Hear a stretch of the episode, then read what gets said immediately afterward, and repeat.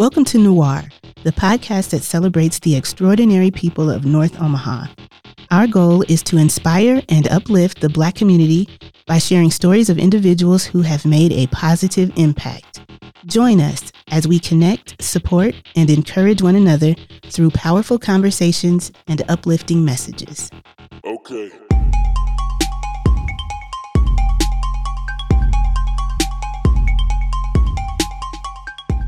Hello, and welcome to NOIRE the podcast. NOIRE stands for North Omaha is Really Extraordinary. And the purpose is to connect, support, and encourage Black people in and from North Omaha with stories of individuals who inspire us.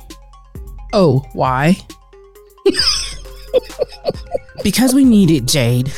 We do need it. we do. I'm your host, Dr. Nichelle Horton Brown, And I'm your co host, Jade Rogers. and we have the distinct honor of sharing this afternoon with Miss Da'Quisha Whitaker. Hi, everyone. We're so happy to have you. I'm excited to be here. Okay, well, let's get into it. Okay. We always start by asking our guests where you are from and who your people are. So, I am born and raised Omaha, Nebraska, and my people are my so my dad is from New Orleans. He was in the military, and that's how he came here. And so I am a Granderson as my maiden name, but my mom um, side of family are the Devers, and we've been here for a very long time, and that's who I am. Nice. You know some divers? I do. Like, ooh, I do. Yeah, my grandfather was Jeremiah Devers. He was a he owned a construction company, so nice. built a lot of homes in the Here- city. Here in Omaha. Mhm. That's a story. That is a story. Yeah. You might make me deviate from the plan. I know. I was going to ask a question, but I will not. Go I will ahead. No, go- Hold go ahead. myself. Should we deviate? This will be our first deviation. I don't, I don't know. I'm nervous about the deviation. Well, that's just not a typical or common profession for us to be in in this city prior to a certain date. So, when was his business in operation? oh, see, I'm not the historian of the family. That's a great question. He passed when I was 17. So he did it for probably 30 years prior to that. So, so I don't know when it started. Was it active during the 50s, 60s? Yeah, 60s, uh, 60s and 70s and Okay. 80s. And he did some work in the 90s, but not as much as he did in the 50s, 60s, and 70s. That is really cool. Yeah, Jeremiah Devers. Do you know of any houses that are still around that he No. constructed? I don't. Hmm. Let's ask my great aunt. That's a really good question. Are there any churches? No. Okay. He only did houses. He only did Houses. houses. Okay. That's like major. It's a lot of houses. Well, yeah, yeah. I was just seeing if there was a connection because Yeah. there's a a black architect Mm, that was Yeah. um, that did a lot of churches in Omaha. yeah. So I wondered if there was any crossover. Sure. connection. Well, from time to time, we do an update episode. Yeah. So you dig, and then we'll yeah, absolutely. we'll uh, get the word out about Jeremiah Devers. Absolutely. I love it. I love it. Okay, take us through your educational journey here in Omaha. So I went to Miller Park for elementary school. And then I almost went to Nathan Hale because King Science Center, when I was applying for middle school, it was an application process. And I'm a twin. And my twin sister got in, but I did not. And so they went through like a system where it's like this is the first batch they went through, and then they had another batch that they were going to let through. And so I'm like, going to take me from my sister. Yeah. but my mom, being my mom, she makes sure that did not happen. And so I ended up going to King Science Center. And then I left there and went to Burke. Okay. My mom, she worked at the Western Electric, AT&T, Avaya, all the different names you call them. And that was like down the street from Burke. And she had been doing research and with some of her coworkers, and they talked about how Burke was the best school to go to. Well, that meant I had to be bused, but didn't want to be bused. So we just woke up very early in the morning and we got, you know, in the car with my mom and she took us to school, went to Burke. And then I went to Creighton. I applied to tons and tons and tons of colleges, HBCUs, um, not and in traditional universities, but Creighton offered us a really great deal that we could not pass up. Me and my twin sister, and they paid for seventy five percent of our tuition. So awesome. my mom was happy for us to stay home, and you know we did as well. So that's where I um, did my undergrad at, and then after I graduated, I did some working, and I went to UNK online, and I got my master's in education um, from there, University of Kearney, Nebraska at Kearney. What was your bachelor's degree? My bachelor's was in uh, English creative writing. Oh, Yes. When I started, I was like, oh, I'm going to be a lawyer. You know, my mom had kind of like put that in my head and I ran with it. And halfway through college, I was just like, I don't want to be a lawyer. I hmm don't want this. I really like writing and I really like kids. And so I was like, I'm going to go ahead and I'm going to change my major and I'm going to do creative writing. And maybe I'll become an author one day. But I was like, okay, but you have to be realistic though. Everybody's not going to be an, an author. So what else can you do with this? Well, I can be an English teacher because I love reading and I love writing. So I'll just be an English teacher. And so that's how I ended up with an English creative writing degree. Which has paid off. Absolutely. Which has paid off. We did not say what you do, who you are. So Tell yeah, everyone. so I am a children's book author and publisher. So I write books that teach kids daily life and social skills that I help them be their best in their homes, in their classrooms, in their communities. And then I run a publishing and branding agency that helps authors and businesses and speakers to publish and brand stories to improve and maximize their authority, but also to brand to build business and build profit. that is awesome. Thank you. You are so interesting. I don't oh, know thank any you. other black female publishers, Yeah. and that is you. Yeah. Okay, I'm I'm all over the place today. How did you get there? So, my first book I published, which was Brush Your Teeth, Brush Your Teeth, Brandon's Song for Healthy Teeth, I published that book with an independent publishing company in Atlanta. I was teaching for VIP Kid online hmm once my son was born, Deuce. And um, we were in a Facebook group, and people were saying, Oh, you know, it had a thread. What are you doing with all your VIP kid money? And someone said, Oh, well, I am publishing a book. And I was like, slid into her DMs. Tell me more about that. Because in my mind, in, in, in my closet, I had written a book. And it was about a little boy who loved brushing his teeth. And it was a song that I had sang to my son because he was one and he loved brushing his teeth. And my friends were like, How are you getting a one year old to brush his teeth? And I said, Oh, we just sing a song. And so I wrote a book with the song in it. And so she told me about the publishing company and I went online and looked them up. You can submit um, your manuscripts. I submitted my manuscript with them and they accepted it. And I went through the publishing process with them. And that was in 2019. And so I had paid for the package, finished the illustrations, and they were like, in February, they said it'll be done in October. Well, October came and it was not done. Mm. And so I was like, okay, well, you know, what's the next thing? Because I'm thinking in my mind, I want to start, you know, you know, sharing with everybody to build up the excitement so that I can, you know, sell this book when it publishes. Well, then December came and there was nothing, and I was like, okay, so we'll be ready in February for you know Children's Dental Health Month. February came and nothing. Nothing. Well, what happened in February 2020? Mm-hmm. COVID, everything COVID shut down. And so everything shuts down. So I'm like, oh God, this book that I've been telling people about is not coming out and I'm looking crazy. And so they were like, okay, July. July is the date. Oh wow. And so I'm like, okay. So I was on social media one day and I literally came across an ad. And this ad literally changed the trajectory of my life. And it was an ad for a five day how to write a children's book course with Crystal Swain Bates. And it was free.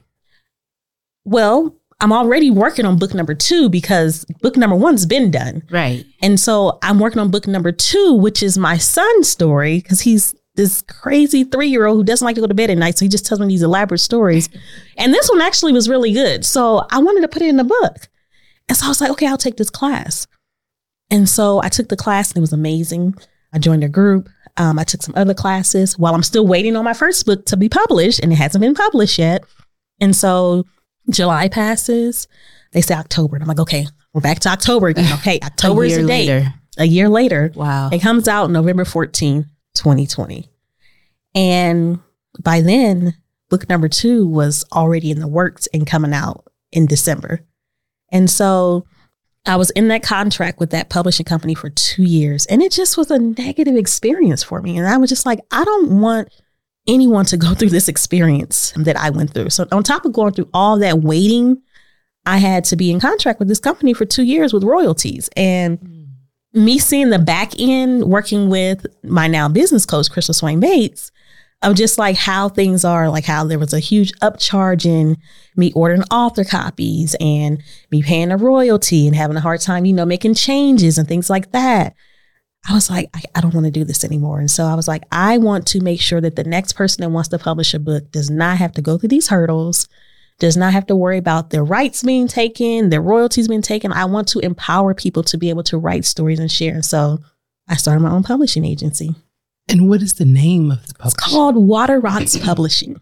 and where does that name come from? My lovely son Deuce.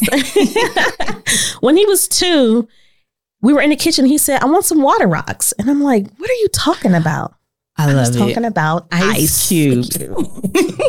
Water ride. me and Brandon was like, it's genius though, right? You have Yep. to kind of, at a two year old is thinking, I'm like, yep, so that's what it was. And so that's what Water Rocks is. Oh. That is awesome. Yes, he is literally the inspiration behind my whole brand and the reason why I even started writing because I was at home with him. Mm-hmm. You're an, an educator as well. Yes. So I was, yeah, I was teaching middle school in Monroe um, when I was pregnant with Deuce. And when Deuce was born, I walked away from the classroom because he was born with a congenital heart defect. We knew he had some little small septic holes in his heart, but we didn't know that his arteries were flipped. So when he was born, 14 hours until he been born, I'm just nursing him, you know, mm-hmm. and if I'm not nursing him, then Brandon's helicopter dad and holding him the whole time, the whole 14 hours, and when I was not nursing him. And then the doctor, you know, the, the doctors that come and do the rounds, she checks him, his heart, and she, she she's like, we're, and Brandon's like, oh, we already know he had some, you know, some um small holes. We had to go talk to the cardiologist when we get out of here. And she's like, I'll be back. hmm And mind you, he was born on New Year's Eve, 10:50 p.m. So what's going on on New Year's Eve? Everybody's partying. So she's calling around to radiologists. Hey, can somebody come in? hmm And someone was like, Yeah, I'm not doing anything. I'm not going out. I'll come in. And the radiologist came in and they put him through the machines and they saw that his arteries are flipped, his his oxygen levels were really low, and they got him hooked up. And the next thing we know, they were rushing him to Children's Hospital because he had to have open heart surgery. Wow. They usually ask that it be done the third day, but since it wasn't planned, they were like maybe seven days. We don't know. We're going to keep him on a pacemaker and um, keep him, you know, hooked up, and we'll just hopefully there's something to come up. Well, somebody canceled, and Wow. something came up, and he had surgery on the third day, and the doctor that did the heart surgery went to the University of Michigan. My husband went to the University of Michigan. Did they know each other? They did not know each other, but it's just those God winks that we were seeing just throughout the whole process. And so they did the surgery and he was supposed to be in the hospital for two weeks. He ended up being in the hospital for nine days and they let us go home. Shortly after we went home, Brandon um, took a position in San Antonio six months after Deuce was born. And so I left the classroom.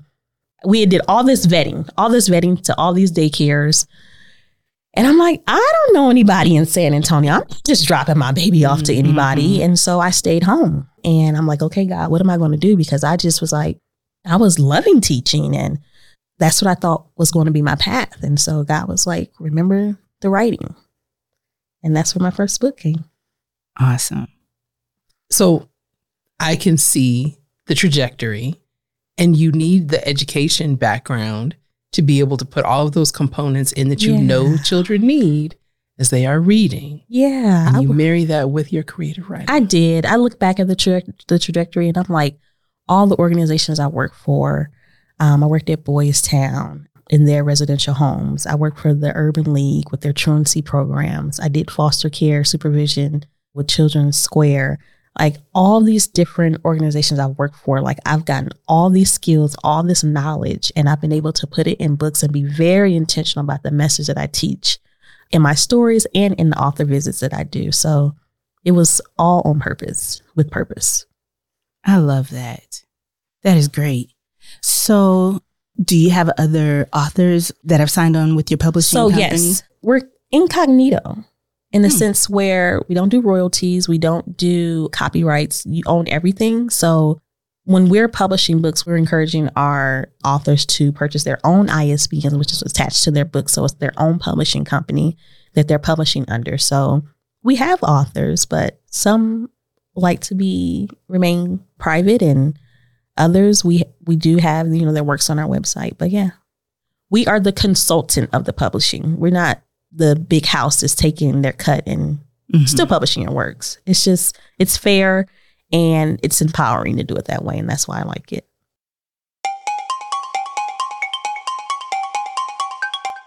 The purpose of our podcast is to connect, support, and inspire primarily Black people in and from North Omaha. There's some writers out there, there's some people who have stories to tell. Yes. What do you say to them? You know, I say to them that your stories are your legacy. And I believe strongly that there should be not one person in this world that doesn't leave this world without publishing one story. Because there's so many amazing truths out there and the world needs to know them. I can publish all these books and my great grandkids will benefit from them financially and, and just the empowerment of just knowing that my great great great grandmother wrote these stories but these live on after me you know they'll pay for somebody's tuition that i'll probably never get to meet and that's what i love it's just like that generational wealth that i'm creating for my families What advice do you have for the person that's like, well, you know, I have a good story, but I don't know how to draw.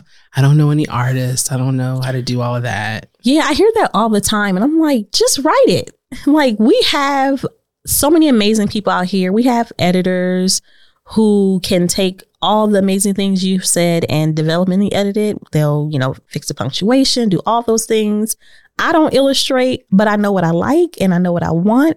And if that's you, then there's so many people out here. Like it's really a team effort. There's nobody should that should be out here writing, editing, illustrating, and formatting and cover designing their book. Like Doing it all. absolutely not. There's so many other things you could be doing. Promise me. I'm promising you. I know. And so tap into the right people, but first and foremost, just write the story because once it's on paper, that is where the power lies because now we can take it from your mind to your paper to the book and the actual book and that's where the impact happens so just write just get it down So you have written books about potty training for boys and girls. Mhm. What is it? The smelly skunk? Oh, so the scary dinosaur and the stinky skunk. That's my social emotional learning skills series. And that's really inspired by my work with Boys Town in the Urban League and just realizing that kids just, some kids grow up in this world and they do not have any social skills and it is not their fault.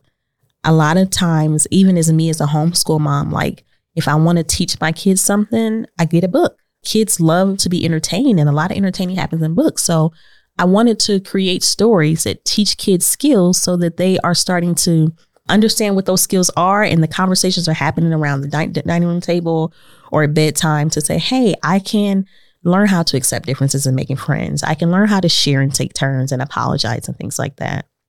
I was so happy to have you coming on today because I was at the Urban League with my husband.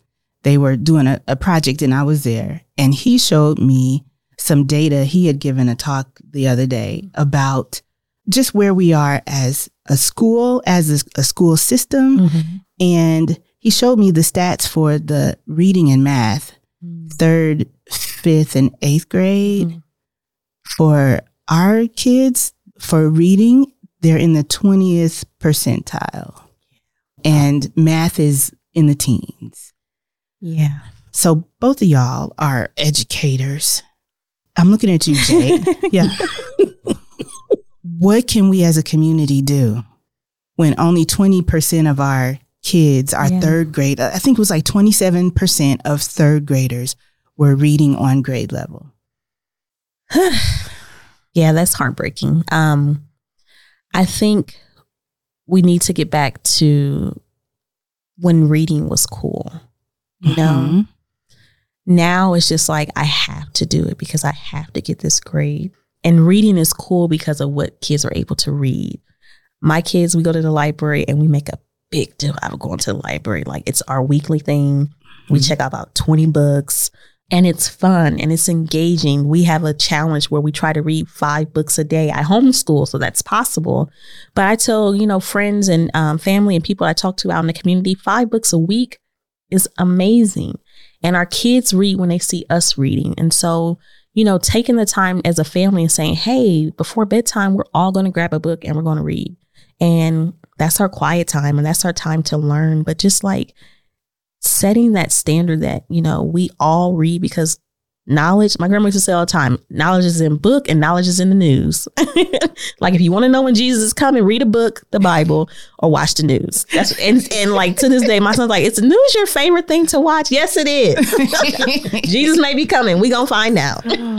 but yeah, but it's just I feel like we just need to set that as a norm and just as a way to bond and develop each other as a family. It's just not dependent on the school because the school can only do so much. They're short teachers, they're short everybody. And so as a family, we need to con- take control of our kids' education and just empower them with stories and just find the right story for your child. You know your child better than anybody.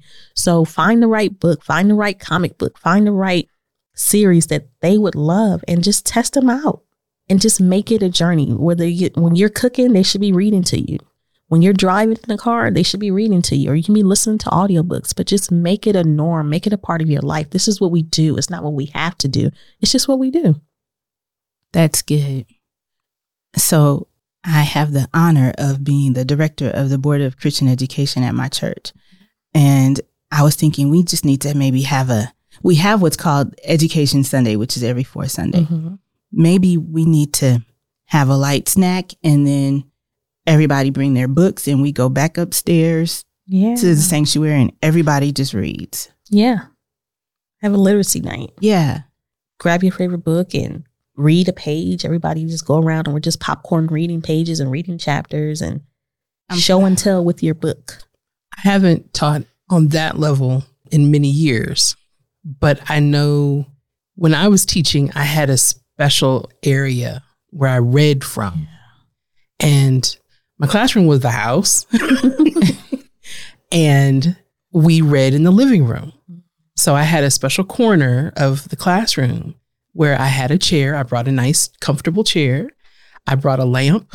I brought a plant you know, and I covered it so that it looked, I mean, it was our living room and I had a nice rug Mhm. and pillows on the floor so that you now you're in the living room. And what do you do in the living room? We sit and we read books. Yeah. And I would have a different hat. So it's like, okay, so which hat are you going to wear today? Wear the witch hat, you know, Mhm. or wear the kooky hat, you know, depending upon what kind of story they wanted to hear Yeah. Mhm. and asking them what they wanted to hear empowered them to be able to say, I want to hear a scary story, or I want to hear a story about dragons, or I want a sad story, or, you know, a feeling story, Mhm. so that they can take some ownership of the story time Yeah, absolutely. and then explore different types of books. So it was really important what you said and asking them what they want to read and knowing who your child is and what they like Yeah. and fostering that. Because if they like dragons, because I like dragons, if they like dragons, you get three or four books from the library all about Mhm. dragons and get a nonfiction book about, Yeah. You know, reptiles Oh yeah. Mhm. you know just Mhm. ti- because those are the things that are going to really impact that child that's all they're going to want to read for a while Mm-hmm. and that's, okay. Yep. We about to change the world, ladies. Yes, indeed. We need to see that number go up. we do. We really do.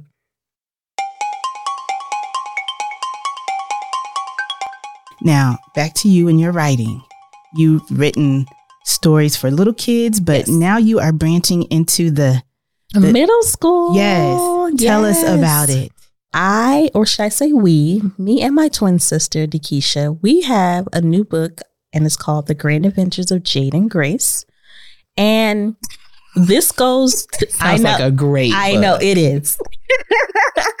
and literally, me and my sister, bookworms, babysitter clubs, goosebumps. Those were our things. You know, back in the day, we had my mother's basement full of books, uh, all the series books from the books from the series. And I was like, "Hey, Keisha, don't you think she's a therapist?"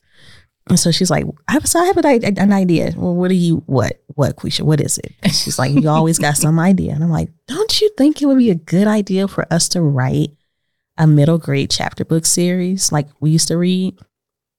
She's like, "Okay, okay, I like this." And I was like, "You remember how much we love reading as a kid? I want that for kids this age in this world right now. She was like, okay, I like that.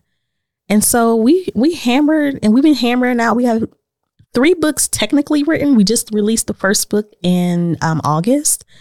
And it's just a fun story about girls starting middle school who don't know each other. They come from different lifestyles. Jade is lives with her dad. He's a single dad. Her mom passed away in a car accident. But her twin sister, mom's twin sister, helps dad raise her. And then Grace lives in a two parent home. Mom's a doula, dad's a doctor. They had oops babies, twins, and they already had three kids. And so oh, she's oh, working on just kind of figuring out her identity and her place in the world. She looks like dad. The twin sisters look like mom. Are they all black people? They're all black people. See?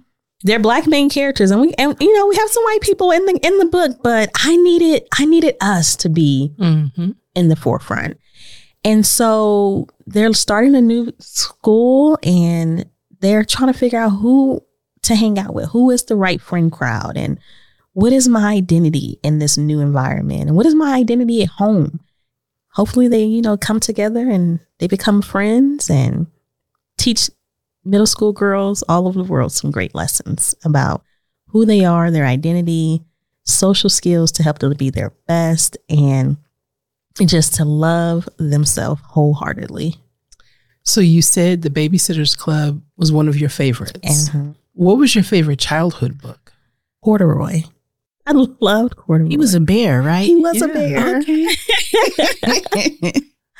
I found that book at the library, but I want to find one that's been gently used. I need to go to like a half price bookstore and just buy it to have on our, our shelf. Because mm-hmm. I love corduroy when I was a kid.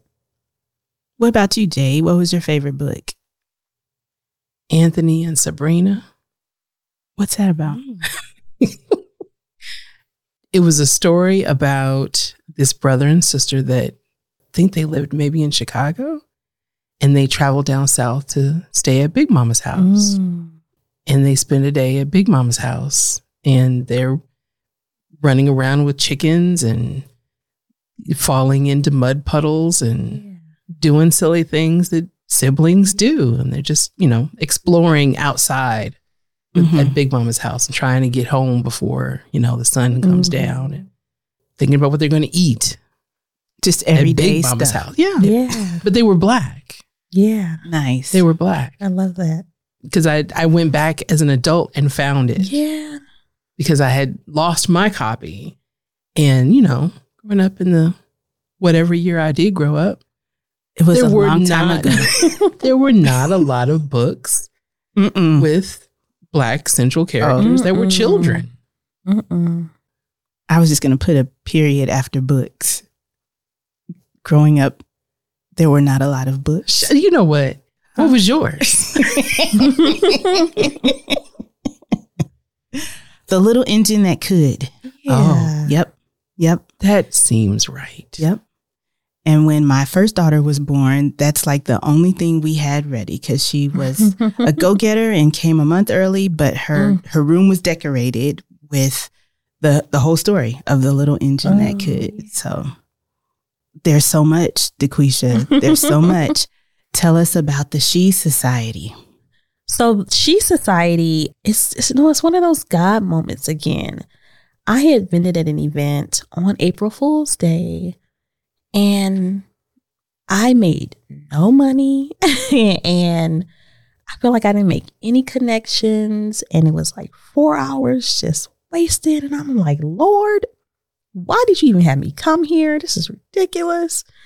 And then Sherry Moore comes to my table, and I had seen her before in another event I did a few months ago, and she had purchased a Potty Monster book for me, and she just loved the illustrations. And she came to me. She was like, "Hey, I'm pitching for a store to have some black products, some products by black women, and I would love to pitch your books." Like, I don't know this lady. Like, I've seen her before. I'm like, okay. And she was like, could you, you know, give me some of your books and I'll give them back to you. I'm just going to pitch it. I'm like, all right, sure. So I packaged up some of my best sellers and I give them to her. And that was on a Saturday. Tuesday, Mm-hmm. she gets back to me and said, they said yes. And I was like, who is they? Because you didn't know. I didn't know. they, and she sends me video and they are Hy-Vee. And I was Oh. like, oh. And so at this point, she's like, they said yes. And they said yes to a lot of different products from a lot of different women. And so she was like, I want us to get together and meet about this to see what this looks like. Sherry had already been in two Hy-Vees, three, two or three Hy-Vees herself. Only one. And she was led to tap and bring a sister along, a lot of sisters along. When she could have said nothing, she could have just continued mm-hmm. to just, you know, be successful and do well, but she did not want to be the only one. And so that was the start of She Society. It's literally just a group of Black women owned businesses locally who are just trying to expose our city to women entrepreneurs. You know, Sherry pitched to these stores that Black women businesses are thriving and doing better than any other demographic of businesses, men and women right now.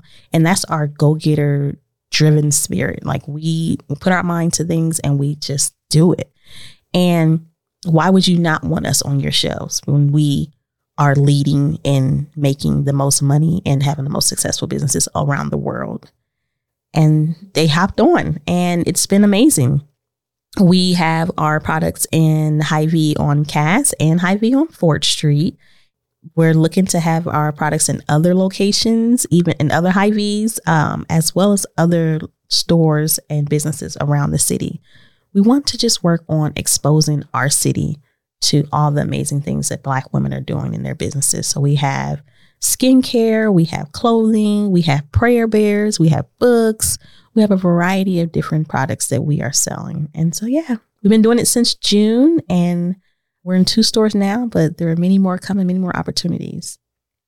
And it's powerful, you guys, because it's Black women working together. And we know the stigmatism with that.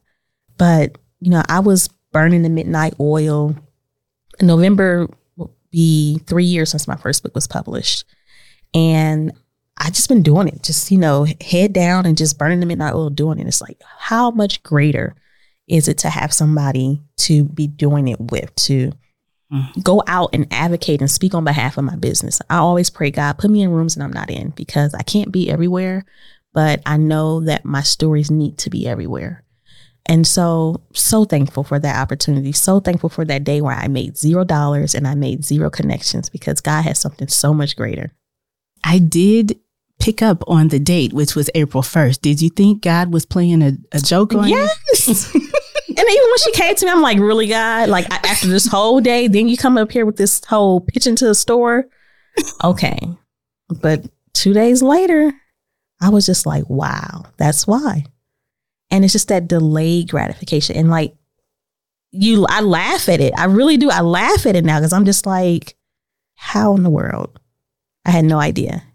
So right now I have, I had the Potty Monster books in the stores, but I have the Scary Dinosaur series, Scary Dinosaur and Stinky Skunk series in there, and it's doing amazing. And I went to an event with OPS, their back to school event, and people are like, "Oh, I bought your book in Hy-Vee. I seen your book in Hy-Vee," and it's just like, yes, I'm talking to schools and I'm building relationships so that I can come in and do author visits at schools, and they're like, "I seen your book at Hy-Vee. I did a promo at Hy-Vee the other day, and a lady." works at a school and she was like i'm the one who books the visits i will be contacting you i remember you and so it's just okay god Yep. all right Well, I know from personal experience because I've got your books on my yeah little kids table in my office and they they just love it. it's been a fun journey these are my son's stories these are his bedtime stories that you know, he's created with me because story time is so important with us. We do popcorn stories where he'll start a story, and then I'll add a little bit, and then he'll add more, and we just keep going until we just have this whole story. And that's how the scary dinosaur and the stinky skunk came about. And it's been amazing to watch him be empowered. Like when he comes to me, comes with me and does vending events, he says, and I say, So these are all my books. These are my books. He cuts me off. Like these three right here are mine. Like, guess the rest of these are hers. But he wants his props and he takes so much pride in them. And he I have a, I have more stories I want to write. I have I want a new story. And it's like he's six. And the fact that I'm empowering a six year old to write and to tell his own stories, like that's just amazing to me that's how we change the literacy gap that we have. It's just right. like empowering kids to tell and write their own stories. I'm glad that they are recognizing that you are an author right here. Yes. That they don't have to fly somebody in right. and put them up mm-hmm. and, you know, do all of that. You live here. Right here. Yeah. And how much more impactful is it for a little girl? Yeah. Little boy she lives, she goes. Mm-hmm. I saw her at the store. Right, you know? Exactly. Very yeah. true. And that's what I want. And so that's why, you know, I love doing vending events in the community. I love doing promos at the stores because I want kids to see, like, touch, like, there's an author. You love to read books. There's an author right here in your city in your backyard. And I love it. I love the conversation. I love the excitement, the aha moment the kids have, and even just signing their books. They're just so thrilled. It's just it's an amazing, amazing experience. Did you grow up in North Omaha? Yes. Mm-hmm. 18th and Clark. I sure did. It's so funny. Deuce just asked me the other day to drive by where I used to grow up at. And um, just so he could see it. But yeah, North Omaha is home. Brandon asked me yesterday or today, he was like, What do you love about Omaha? And I think North Omaha's culture and history is the main thing that I love. I mean, there's so many other, you know, great things that people love. I just love North Omaha. And just to be like a little girl to now my 35 years of age and see how much it's grown and the impact it's having in the community. And North Omaha is just still fighting. Yes. And I just love it. I, I really love it. And so I'm so proud to be from North Omaha. And I'm writing a new book that's going to highlight that. Awesome. I love it. I asked that question because North Omaha is really extraordinary. Yes, it is. And you are a living example of that, Da'Quisha. I think you are the bee's knees. for real. For real. You are you are doing it. You're extraordinary. So thank you for coming on you said the bee's knees. She's the bee's knees. That is a very old I know phrase. it. I know it. Thank you. Thank you so much for having me. This has been fantastic. Okay. Thank you for tuning in to NOIRE, the podcast, where we celebrate the extraordinary people of North Omaha. We hope you've been inspired by today's episode and encourage you to share your own stories with us. You can reach us at NOIRE, that's N O I R E, the podcast, at gmail.com, and follow us on Instagram. Until next time, stay extraordinary.